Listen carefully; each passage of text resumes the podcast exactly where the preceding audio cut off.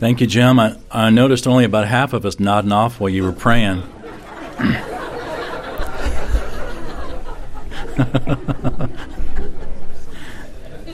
I did my best to stay awake, but.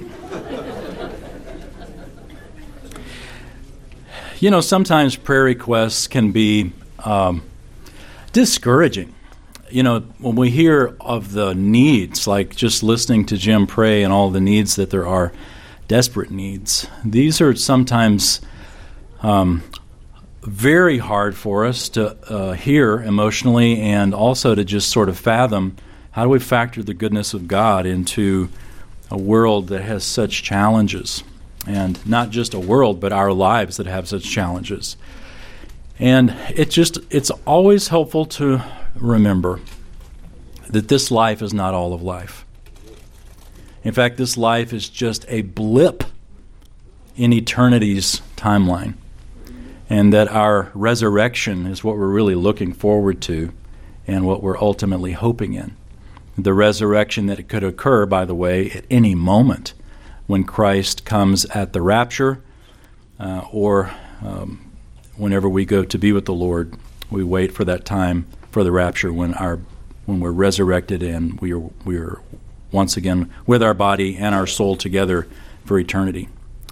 But this is our hope. So um, I think about this too. Good grief, this is really a rabbit trail. It has nothing to do with Leviticus and what we're looking at. But think about um, remember Peter, James, and John. Peter and John. John lived long, long time. I mean, like into the 90s, wrote the last book of our Bible, etc. And so he lived a long time. Uh, Peter, you know, about halfway, I guess you might say, uh, died uh, in the 60s, AD 60s. But James, James died like in the 40s. He died like 12, 13 years after the church had started. And it's always been a head scratcher to me, or at least initially it seems a head scratcher to me, that God, that Christ would pour into Peter, James, and John, and then James is like the first, just all with his head, and he's just, he dies. You know, why didn't the, the Lord take like Bartholomew or somebody who, you know, Christ didn't pour into so much? And we think about people's lives snuffed out in their prime. We think, how tragic is that? But the reality is, this life is not all of life. And we have to keep that eternal perspective and remember that the tragedies that we hear about are just momentary things. There is a resurrection. And the resurrection is true life for eternity. And it is as real as we are here today. All right, so now we'll start. Remember back in the day when we would give Christmas cards? I don't mean those electronic things. You send me one of those, it goes right to the delete box. But back when we get Christmas cards, gave Christmas cards, received Christmas cards, I saw an interesting pattern. Whenever, and you may have noticed it too, whenever I sent a Christmas card to someone, about a week later, I'd get one back from them. Like, wow, what a coincidence. Or somebody gives you a gift. What's your first response? Rats, what am I going to give them? Or, or you might even say, before you say thank you, I didn't get you anything. There's this feeling of obligation. In fact, we used to have a phrase, I don't know that I've heard anybody even say it much anymore, but we used to, we used to say, instead of thank you, we'd say much obliged. That, that we have much obligation, that we feel obligated to someone because they did something. Today we just say thank you. But there's this feeling of obligation. When someone does something for you and you haven't done anything for them, you feel like you need to do something to sort of even the score. Somebody buys lunch for you. What do you feel like? Oh, next time I'll get it. You just have to say that, whether or not there's ever a next time. You feel that sense of obligation. And once you've done it, once you've sent the card, once you've paid for your lunch, now that they've paid for the lunch, once there's this sense of reciprocity, your debt is paid and you can check your box. That loop is closed. But there's another kind of gratitude. Uh, I remember when I was first taught uh, Romans chapter 6 back in the 80s. Um, I know that seems not long ago, but uh, long ago. in my Christian life, it was long ago anyway. And I mean, Romans 6, read it many times, but I never really understood the life transforming truths of Romans 6. That sin does not have to dominate my life. It doesn't have to. If I sin, it's because I choose to, not because I have to. This was a freeing truth for me, and it was as plain as the scripture. As soon as someone said, that's what it means. Romans 6 became a light for me for several years, just this wonderful hope of truth. In fact, when I'd go over other people's houses, you know, like went to an estate sale and I saw this big family Bible that they were selling, I opened it up to see if it had Romans chapter 6 in it. Just because it was so wonderful, I thought, surely this Bible doesn't have it, or people here would know it. And I would sort of leave Romans 6 open there on the table. But I actually got to go to my Bible teacher uh, who taught me that Romans chapter 6 and thank him and just tell him how much that had meant to me. And even after I said thank you, and there was this, you know, wonderful little fuzzy moment, I walked away and I, I later I felt I, I should thank him again. There's this sense of even though I've closed the loop, the loop's not closed. And so you've got these two kinds of gratitude. You got the Christmas card sense of gratitude, or sort of swapping paychecks or lunch checks, where you where the loop is closed and you feel like, all right, my debt is paid. And then there's this sense of overwhelming gratitude that you can never say thank you enough. Two totally different motivations. And we usually uh, give something in return for those reasons, either to free our conscience from feeling indebted or to express gratitude that will never end. Now, transition away from Christmas cards and lunch bills to our walk with God. How should a person who is a sinner respond to a God who is holy when, by all rights, every single one of us, because of our sin, should be condemned apart from the presence of God forever? And yet, God provides a way that we can be in His presence forever. How would a person respond in light of this? Let's look at Leviticus chapter 2. Leviticus chapter 2. If you were with us last week, we saw an amazing truth. The answer to the question, how can a sinner have access to a God who is holy? The answer is we can't unless God provides a way. There is no way to come into the presence of a holy God with our sin unless God provides a way for that sin to be renewed, to, removed. And He has. Eh, but He has provided just one way. And that's okay. We only need one way. Um, we were driving into the lake. Uh, Kathy and I went walking at the lake this week. And as we were driving in, as many times as we've been there, we drove into the into the lake area, and I thought, you know, I think this road's the only way in and out. And I started thought, what if something happened and I needed to get out another way? And then I thought, wait a minute, I only need one way out. I only need one way in. It's not like I can enter more than one way at one time. It's the same way with God. So Christ is the only way. That's okay. We only need one way. There's just one of us. we don't need more than one way to God. He has provided the way, the only way. We saw through the burnt offering in Leviticus chapter 1 last time that God provides a way for sinners to have atonement, to have access to Him. And uh, Leviticus 2 now should be answers the question what should be the response of one who has been given access to God? How should we respond to that? Look at Leviticus 2, right in verse 1. Now, when anyone presents a grain offering as an offering to the Lord, his offering shall be of fine flour, and he shall pour oil on it and put frankincense on it. Life changing, huh? You know, these, these um, acts that we look at here in Leviticus, and one reason we just read Leviticus with our fan going, you know, just we just sort of buzz through it as fast as we can on our annual reading program because it's like, you know, uh, frankincense, that smells great and everything, but uh, yeah, flour, I've got some in the kitchen. But what in the world does this mean? Well, one of the great things about walking a little slower through Leviticus and comparing the timeless truths to uh, lifting the timeless truths from how they applied it in their context, lifting it out of their context, dropping it in our context, we can make this work for us. And it's not a forced fit. We'll see as we flip back and forth a couple of times uh, in the book of Romans. We'll also see that here in just a minute. But notice we, what we just read anyone can present this offering, it's not limited. Anyone.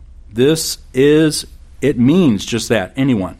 And the Hebrew term means both men and women. And, and this uh, offering has been variously translated. I'm not sure you have it there. Mine says grain offering. You might also have meal offering or cereal offering.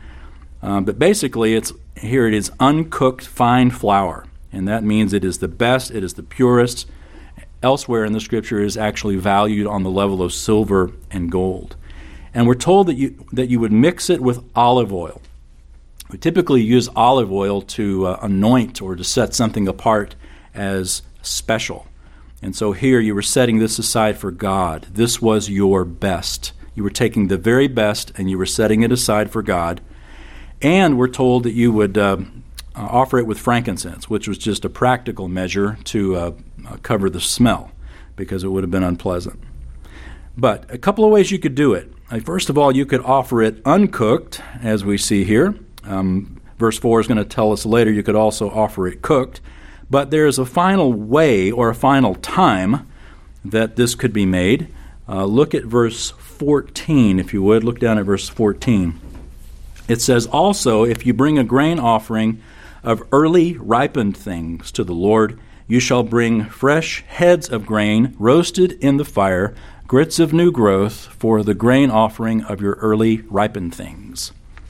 So I've got the New American Standard here that says early ripened things. Another way you can understand that is the first fruits. First fruits, which is a, a special feast where you would offer to God the first of your crop, which uh, represented the best, because it's like all you got at the first is the first, and you don't dedicate that to God as an offering. I mean, I'm trusting that there's more to come, and I'm dedicating everything in my heart to you the best goes back to God. And what's wonderful is God had given it to them, and they give it right back to God. When uh, Kathy and I were trying to teach our daughters how to give, you know, we didn't wait until they like were earning their own money and out and had a had a job out in the world before we taught them about giving. We gave them money to give. And so if they had an allowance of like say, you know, I don't know, 2 bucks or something like that, we'd say, "Now, pick 20 cents out of this $2 and, and give that to the Lord. And so they'd do it. But this is money we gave them. They didn't earn this. We gave it to them, and then they gave it back to God. And so, in a sense, when we think about giving to the Lord, all we're doing is giving back to Him what He's already given to us. Even when we earn the money, uh, He has given us the skill and the ability to do it. And so, to give God from the first fruits from the very best is to it represents that you're giving him ultimately dedicating it all to him. This word grain offering it means not just a, a gift but it also has a connection to the hebrew word that means a tribute like what you would give to a king. And it represented your total dedication to this person. You're not just buying off your conscience like Christmas cards, or a lunch bill. This is the type of gratitude where you realize you get everything, God.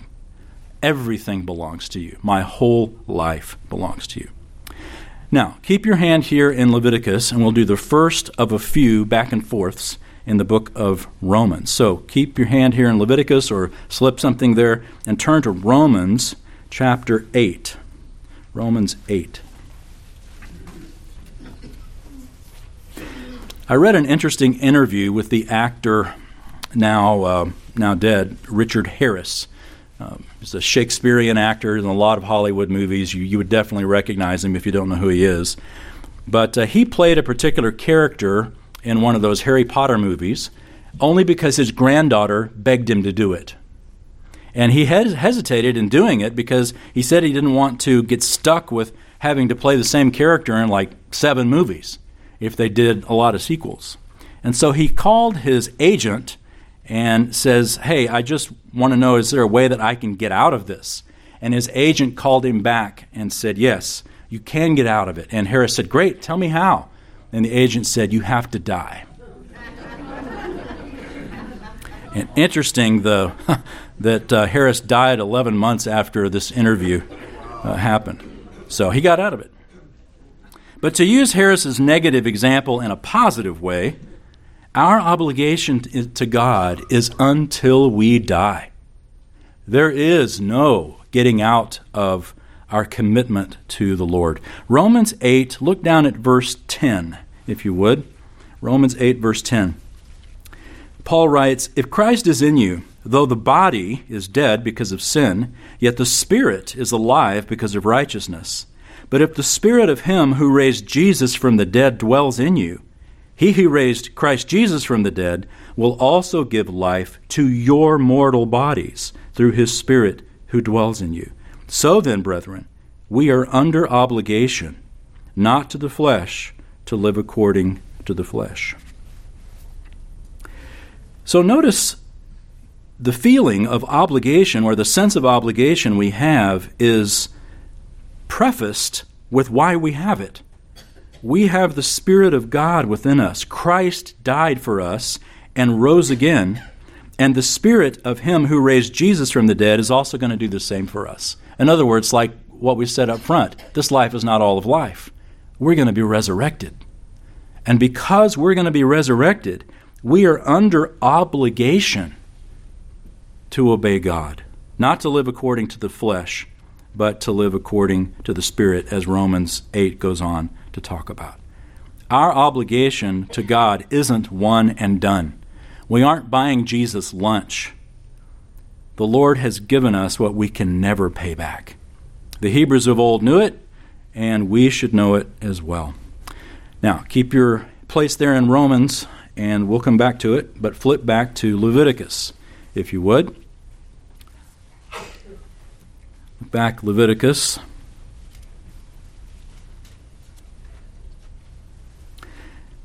and still in chapter 2. It's not about your grain, it's about your life, giving all to God. Um, your body, your mind, your house, your spouse, your money, your family, everything is His. Look at verse 2. He shall then bring it to Aaron's sons, the priest, and shall take from it a handful of its fine flour and of its oil with all of its frankincense and the priest shall offer it up in smoke as a memorial portion on the altar, an offering by fire, a soothing aroma to the Lord. The remainder of the grain offering belongs to Aaron and his sons, the thing most holy of the offerings to the Lord by fire.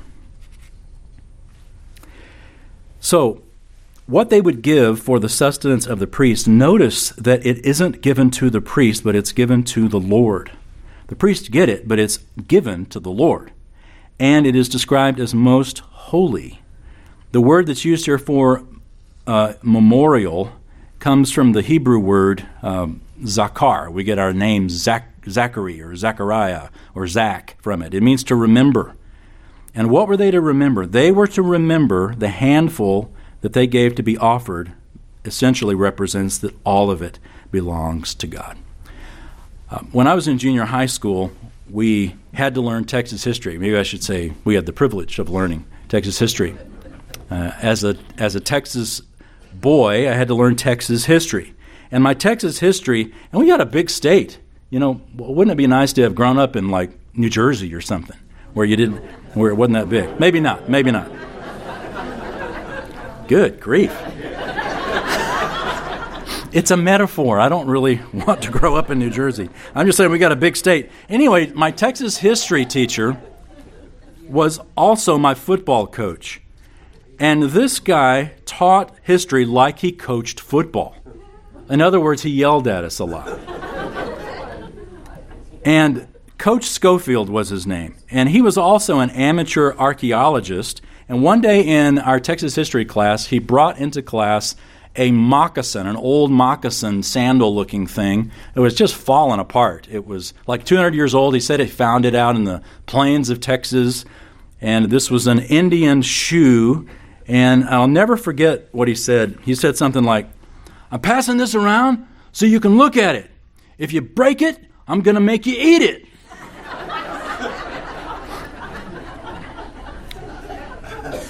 I kid you not, that is all I remember from my Texas history class. Just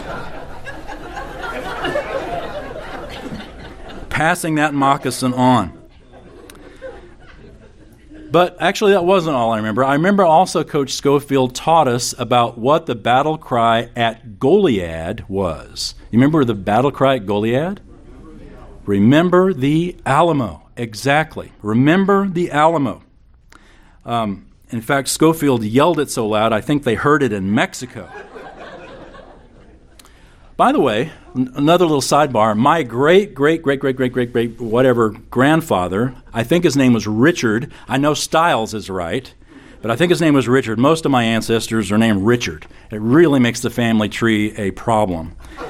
but anyway, he was told by Sam Houston to guard Santa Anna. So that is our family's single claim to fame. in fact, Sam Houston said something like, uh, you know, if there's anybody I trust to watch Santa Anna, it's Richard Stiles. So I thought, yeah, get him, Rick. but remember the Alamo. Remember the Alamo didn't mean, ah, remember the Alamo? No. It was intended to make you do something you remember the Alamo in order to whip them at Goliad. The goal, the battle cry at Goliad was remember the Alamo. And that memory of the past was to motivate you to live a certain way or to do a certain thing. It means that we do something. And that is the word that's used here for memorial. It is not just, ah, we remember what God did for us, but we remember so as to act. A couple of more verses, and then we're going to apply this to our lives. Look, uh, look at verse 11, Leviticus 2:11. No grain offering which you bring to the Lord shall be made with leaven, for you shall not offer up in smoke any leaven or any honey as an offering by fire to the Lord. As an offering of first fruits, you shall bring them to the Lord, but they shall not ascend for a soothing aroma on the altar. Every grain offering of yours. Moreover, you shall season with salt, so that the salt of the covenant of your God shall not be lacking from your grain offering. With all your offerings you shall offer salt. So, several things to notice here. Uh, elsewhere in the scriptures, we, we learn that leaven, not in every case, but in many cases, most cases, leaven represents a permeating, corrupting influence of sin.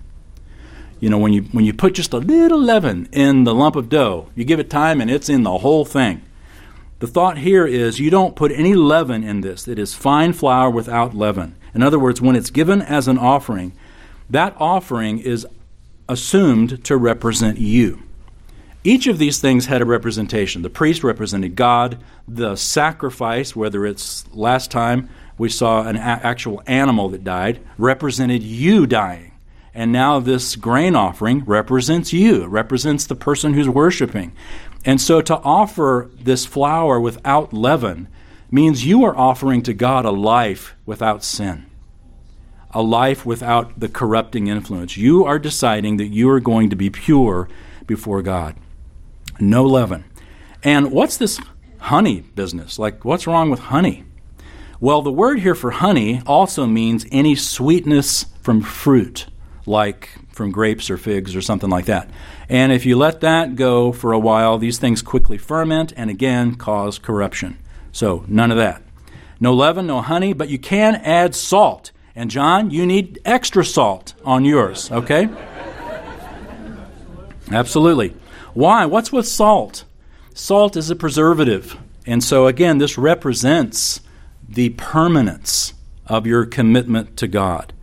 So this this sacrifice that you were making represented the, your commitment to be pure, your commitment uh, uh, to have a permanent relationship with God. It represented permanence, a lifelong devotion. It's not a one and done thing, it's lifelong.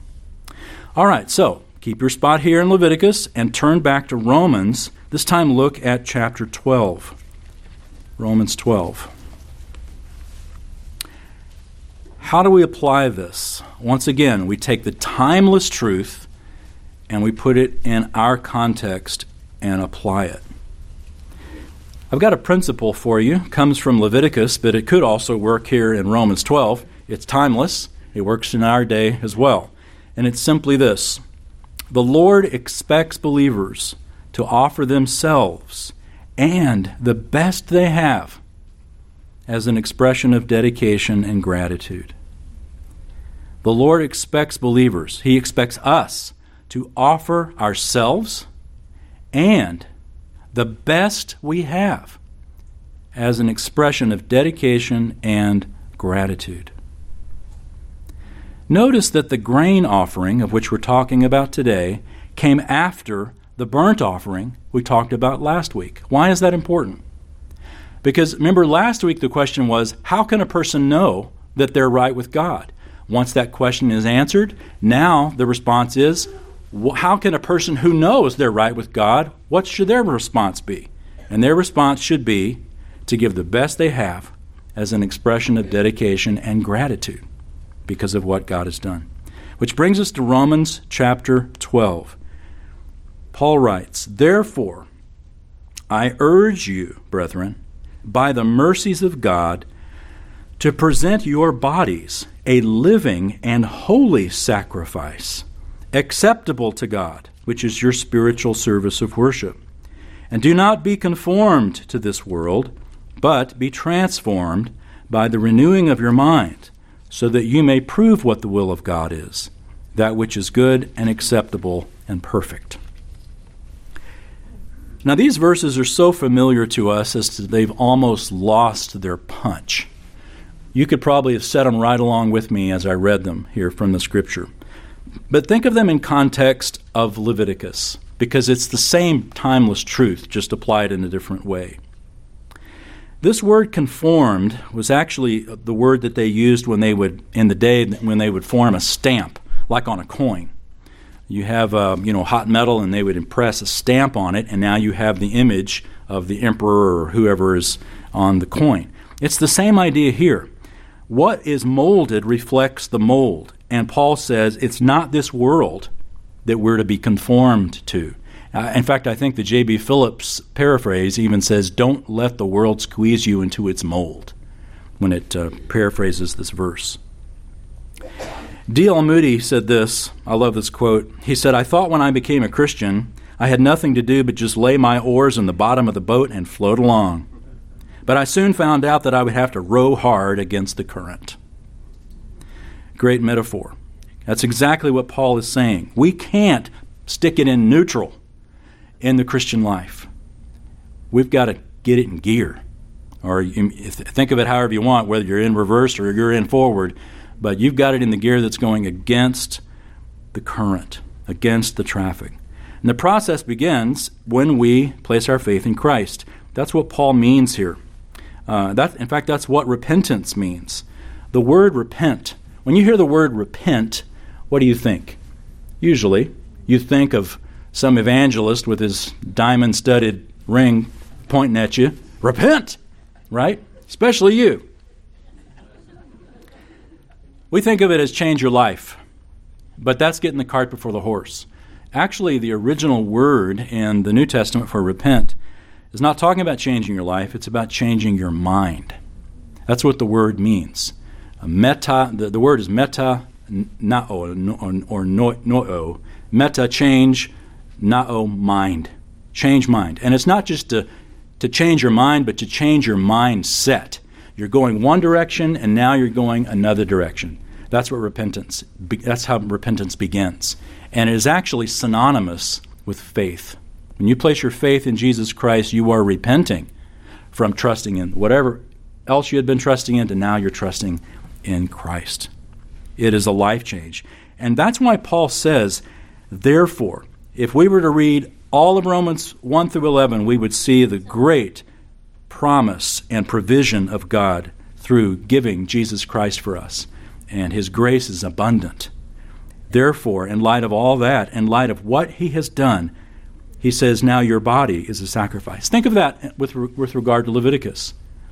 In chapter 1 of Leviticus, with the burnt offering, this is the means by which we know we can come and be acceptable to God, if, if we were the Hebrews.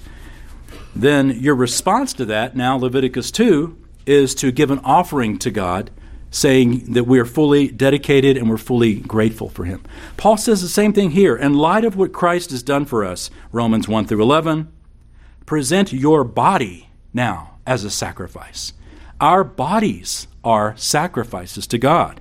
They are living sacrifices, but notice, still holy. Our bodies are a holy sacrifice. Notice they are, are also acceptable to God.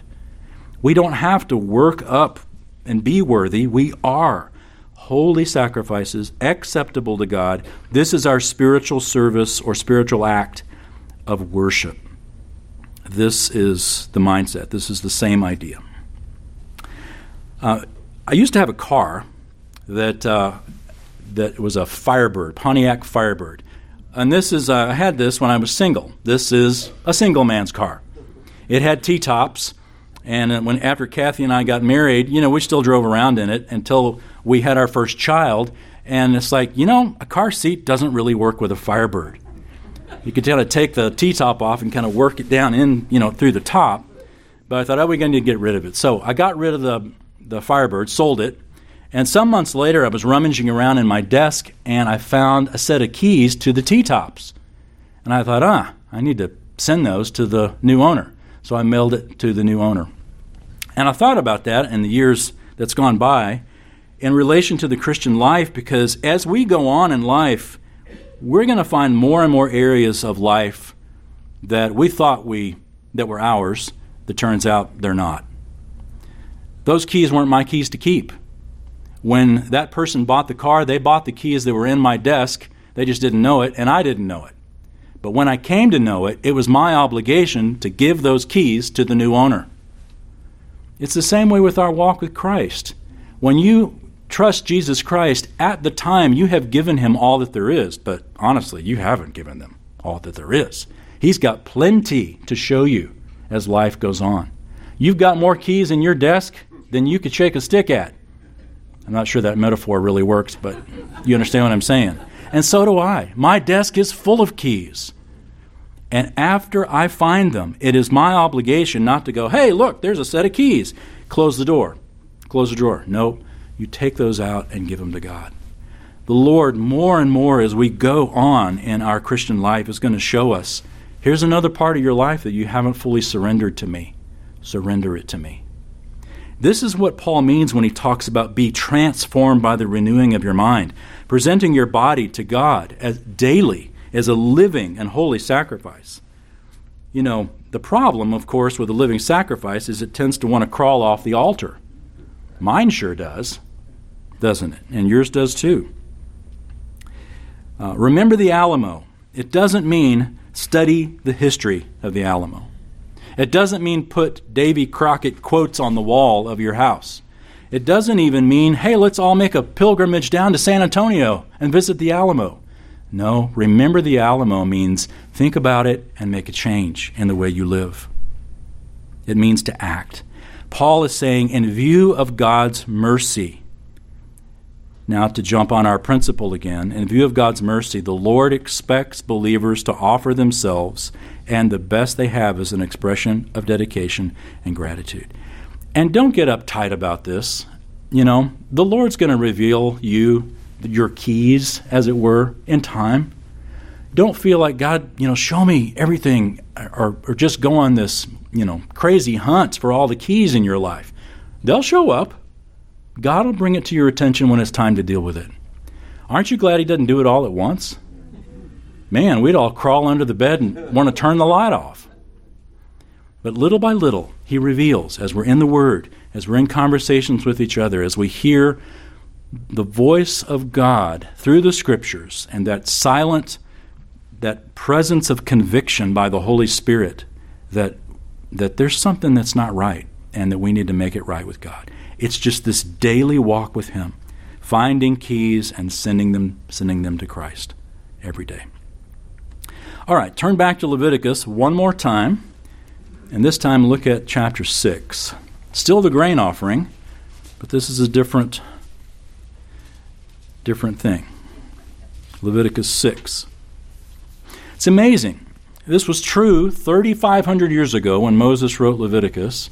It was, it was true 2,000 years ago when Paul wrote Romans. And it's true right here for us today. The timeless truth of God's grace and our response to it. Leviticus 6, verse 14. Leviticus 6:14. Now this is the law of the grain offering.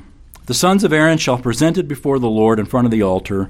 Then one of them shall lift up from it a handful of the fine flour of the grain offering, with its oil and all the incense, that is, the frankincense, that is on the grain offering, and he shall offer it up in smoke on the altar, a soothing aroma as its memorial offering to the Lord. What is left of it, Aaron and his sons are to eat. It shall be eaten as unleavened cakes in a holy place. They are to eat it in the court of the tent of meeting. Now that's significant for a couple of reasons. Again, the sacrifice represents you or represents the worshiper. The priest represents God. And so for the priest to eat the sacrifice represents, guess what? That God accepts, not that God eats you, but that God accepts you, that you're acceptable and that he does it right there in the holy place means when you leave the holy place it means you need to you need to leave knowing that God accepts you. You don't have to wonder. You don't have to wait for an email tomorrow to find out how the test results came out. You can leave that moment, that day, knowing that God is pleased. This phrase, a soothing aroma or a pleasing aroma, doesn't mean that it smelled good. It means that God is pleased with it and thus God is pleased with the worshiper. Paul saw this kind of devotion uh, also when he was in Rome and he was writing to the Philippians. Listen to what he told them. Uh, they had sent a financial gift to Paul when he was in prison in Rome, and Paul responded and he wrote this. He said, I have received everything in full and have an abundance.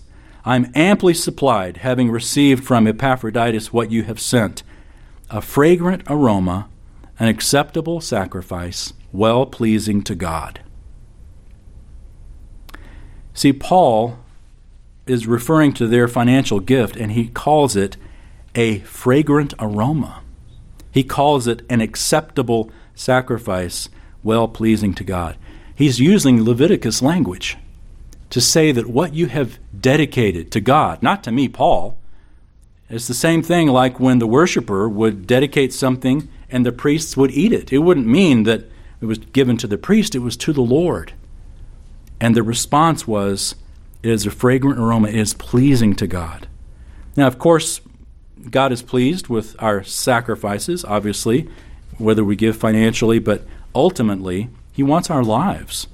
He wants all of us, not just our money, all of us, not just our time, all of us. When Jesus was asked, What's the greatest command?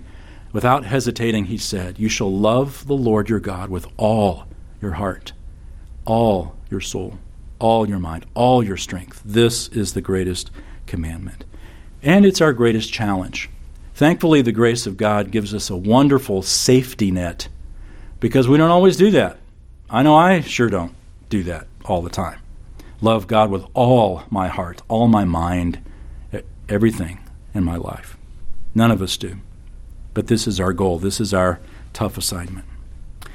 So, the second principle comes right off the first, but I'll repeat the first one once again. The Lord expects believers to offer themselves and the best they have as an expression of dedication and gratitude. And the second is really simple the Lord is pleased when we do this.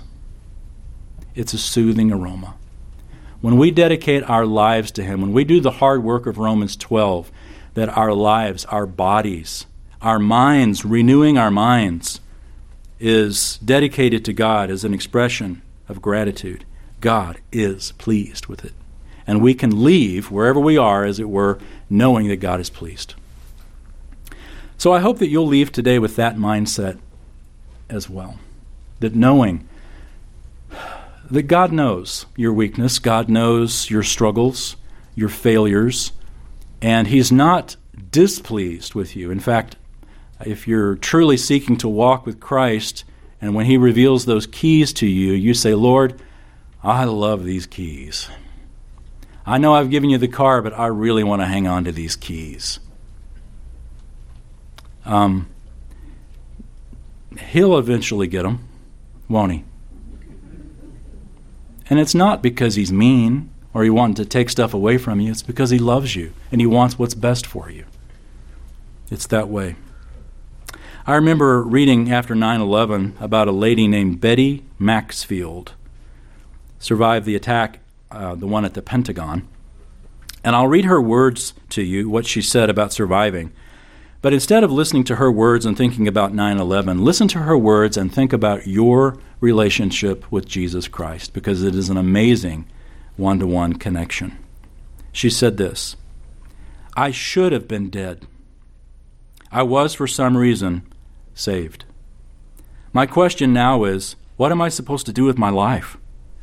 I just can't go on wasting it. I thought I was living my life well before, but obviously there's more that I can do to say thank you for my life and my second chance at it. Isn't that a great perspective? Not just of one who survived this attack, of course, but for us in our walk with Jesus Christ. God has saved us for a purpose. His glory, indeed, our salvation, of course, but He's also saved us because He wants us to do something with our lives, to dedicate ourselves to Him. And He's pleased when we do it, when we offer ourselves in the best we have as an expression of dedication and of gratitude. Let's pray.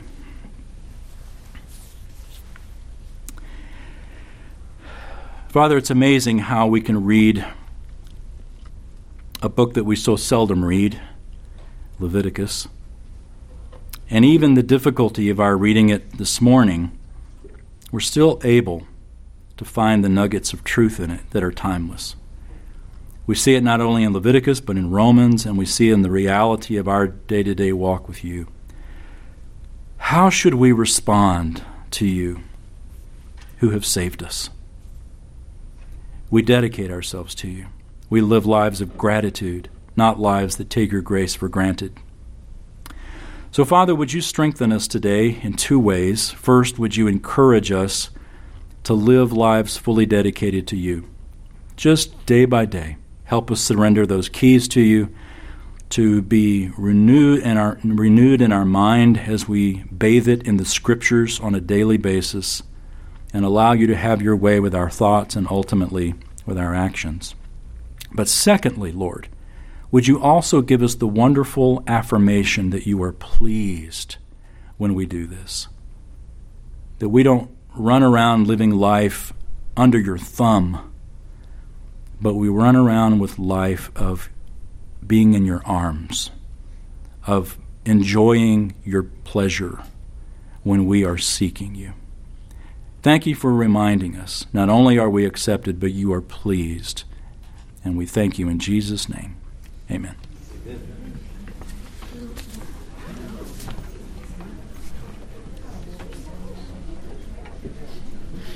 Thank you, Wayne. Don't forget, next week uh, Barnabas will be with us. There will be no Zoom, and Christmas tickets are over here. Until then, have a blessed week. May the Lord bless you and keep you. May the Lord make his face to shine upon you and be gracious unto you. May the Lord lift up his countenance upon you and give you peace. Amen.